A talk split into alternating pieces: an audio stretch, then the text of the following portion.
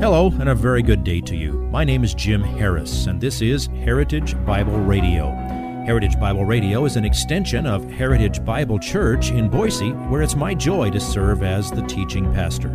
Every day, we devote our radio time to studying a portion of the Word of God so you can know Him better through Jesus Christ and serve Him better through your local church.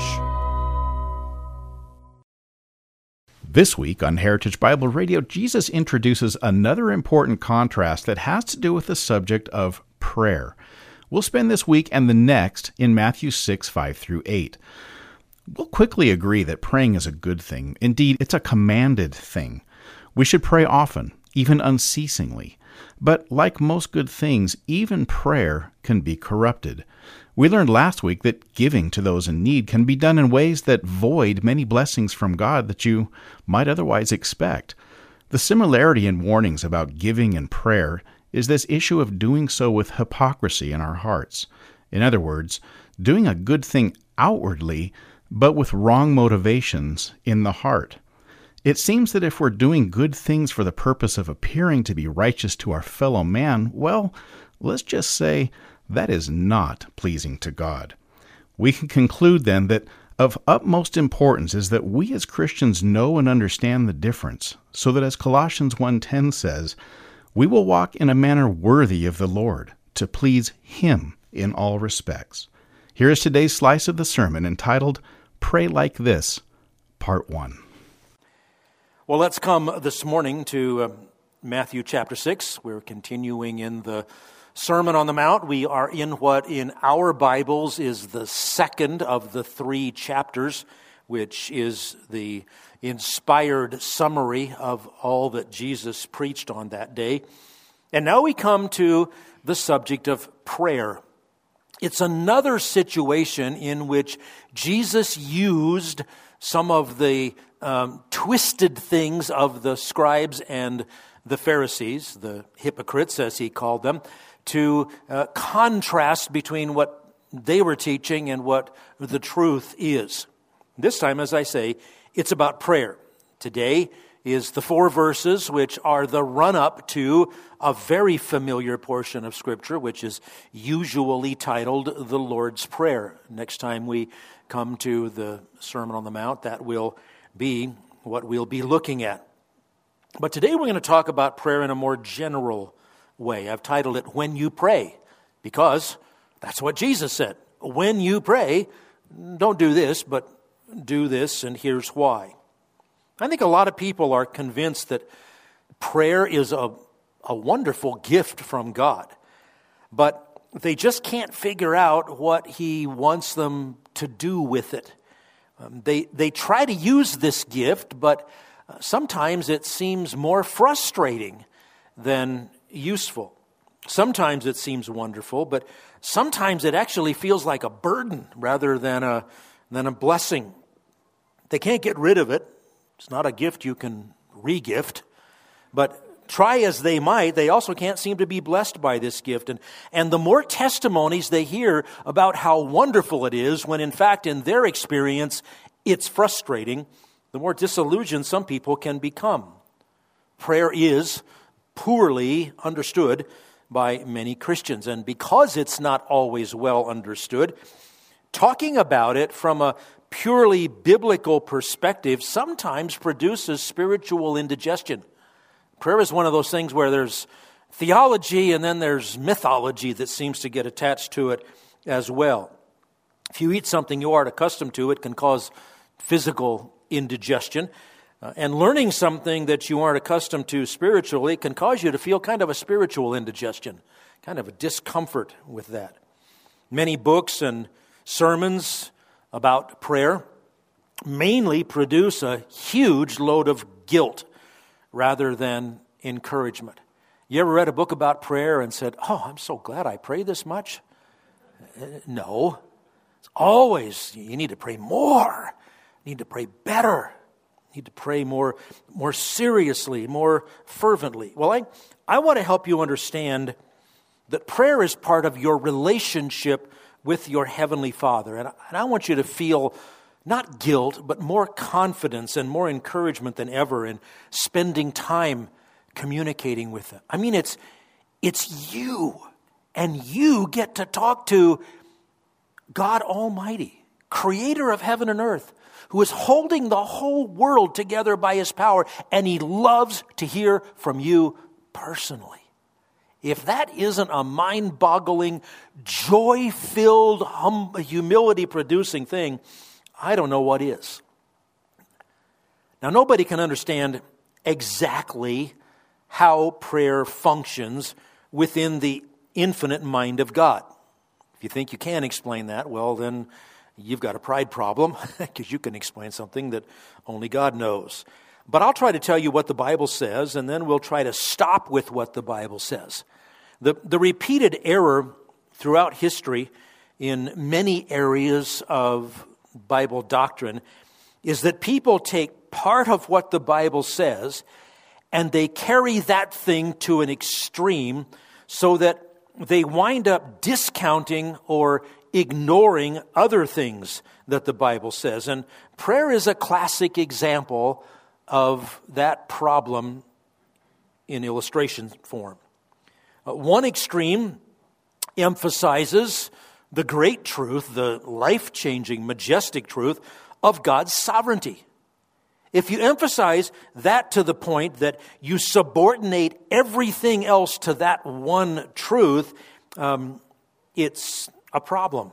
In its most extreme application, that view holds that since God will work according to his perfect will, regardless of what men may pray, then it, it really doesn't matter if you pray. And uh, trust me, that's not what the Bible says. For those who think like that, prayer amounts to nothing more than, than you tuning into God's will. Now, I've said that because that is a joyful product of prayer. It does help me think through uh, and, and, and understand uh, the will of God as I seek to apply what the Word of God says in, and, and want to pray according to that. But there's more than that.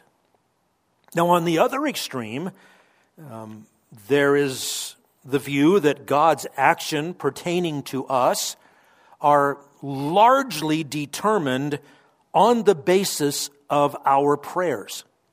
When I was very new in Christ, I heard um, somebody who seemed to really know what he was talking about say, quote, prayer is the slender nerve which moves the hand of God. I was I was blown away by that. You mean when I pray, God's hand moves? I mean, I mean, can I can I cause him to have a, a, a reflex action to my prayer? Uh oh, what if I pray wrong and I hit his funny bone? Am I actually touching the nerve of the hand of God? And, and what is the nerve of the hand of God, by the way? That saying sounds really good, though. Or wasn't pretty much in that same time frame. I know I was a, I was a very young Christian, and I happened to uh, tune in on the TV to um, Jimmy Swaggart's program.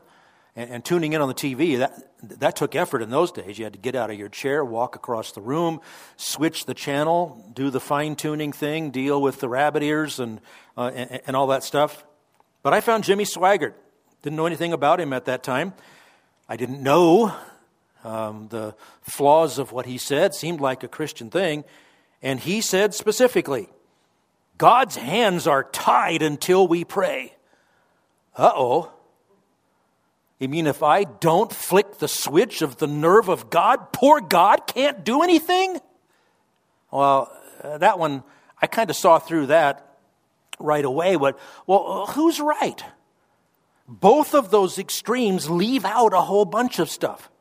Is prayer a way of lining up with God over what He's already determined to do, and it doesn't matter whether I ask or not? Or is prayer a matter of begging and pleading with God until I convince Him to do something that He otherwise wouldn't do? Well, the fact is, the, the Bible teaches and illustrates things that, that lean toward both of those views, but not to an extreme and not to the exclusion of the other. Rather than subordinating one to the other or vice versa, the Bible teaches simultaneously that God is absolutely sovereign. He knows the end from the beginning. We cannot overpower him. He is not dependent upon us in, in any way. But the Bible also teaches that within his inexplicable sovereignty, he calls us to pray. It's just like God chose you before the foundation of the world, that, that you would believe in him. And yet he begs you, come be reconciled. So, what is it? Is it your choice or is it God's will? And the answer is yes. It, it, it's both at the same time. If you let go of either one of those, you lose your balance. We rightly ask God for guidance, for protection, for daily provision, for, for mercy, for forgiveness, for any and every need. James 1 5, if you lack wisdom, ask of God, and he will give to you generously and without reproach. It is not your duty, it is not even possible for you to try to figure out how or why prayer is effective. And many are led astray by some conclusions that go beyond what the Bible says. So let's look at what the Bible says. Let's take it for what it says. Let's apply it as it is meant to be applied. And then uh, leave it there and realize you're not going to figure out all the whys and the wherefores. And I want you to understand since prayer is one of those things, kind of like Christmas, where there's great theology and there's also a whole bunch of silly mythology. It is quite possible that when we open the scriptures and look at what God says about prayer, that some of your own long held beliefs about prayer might be exposed as flawed. It's okay. But don't, don't be frightened. Uh, I thoroughly believe that you will find that what Jesus actually teaches about prayer is both simple and liberating. If you would like this message on compact disc, let me know and we'll send it to you. You'll receive the entire message, not just the portion on today's program. You can order by phone at 353 4036 or by writing to us at 7071 West Emerald, Boise, Idaho 83704, or on the internet at hbc boise.org. Heritage Bible Radio needs your prayers and your financial support. Once again, you can reach us online at hbc boise.org or by telephone at 353 4036 or by writing to us at 7071 West Emerald, Boise, Idaho 83704. And if you need a church home here in the Treasure Valley, I hope you'll visit us any Sunday at 7071 West Emerald. For Heritage Bible Radio, I'm Jim Harris. See you next time. Bye bye.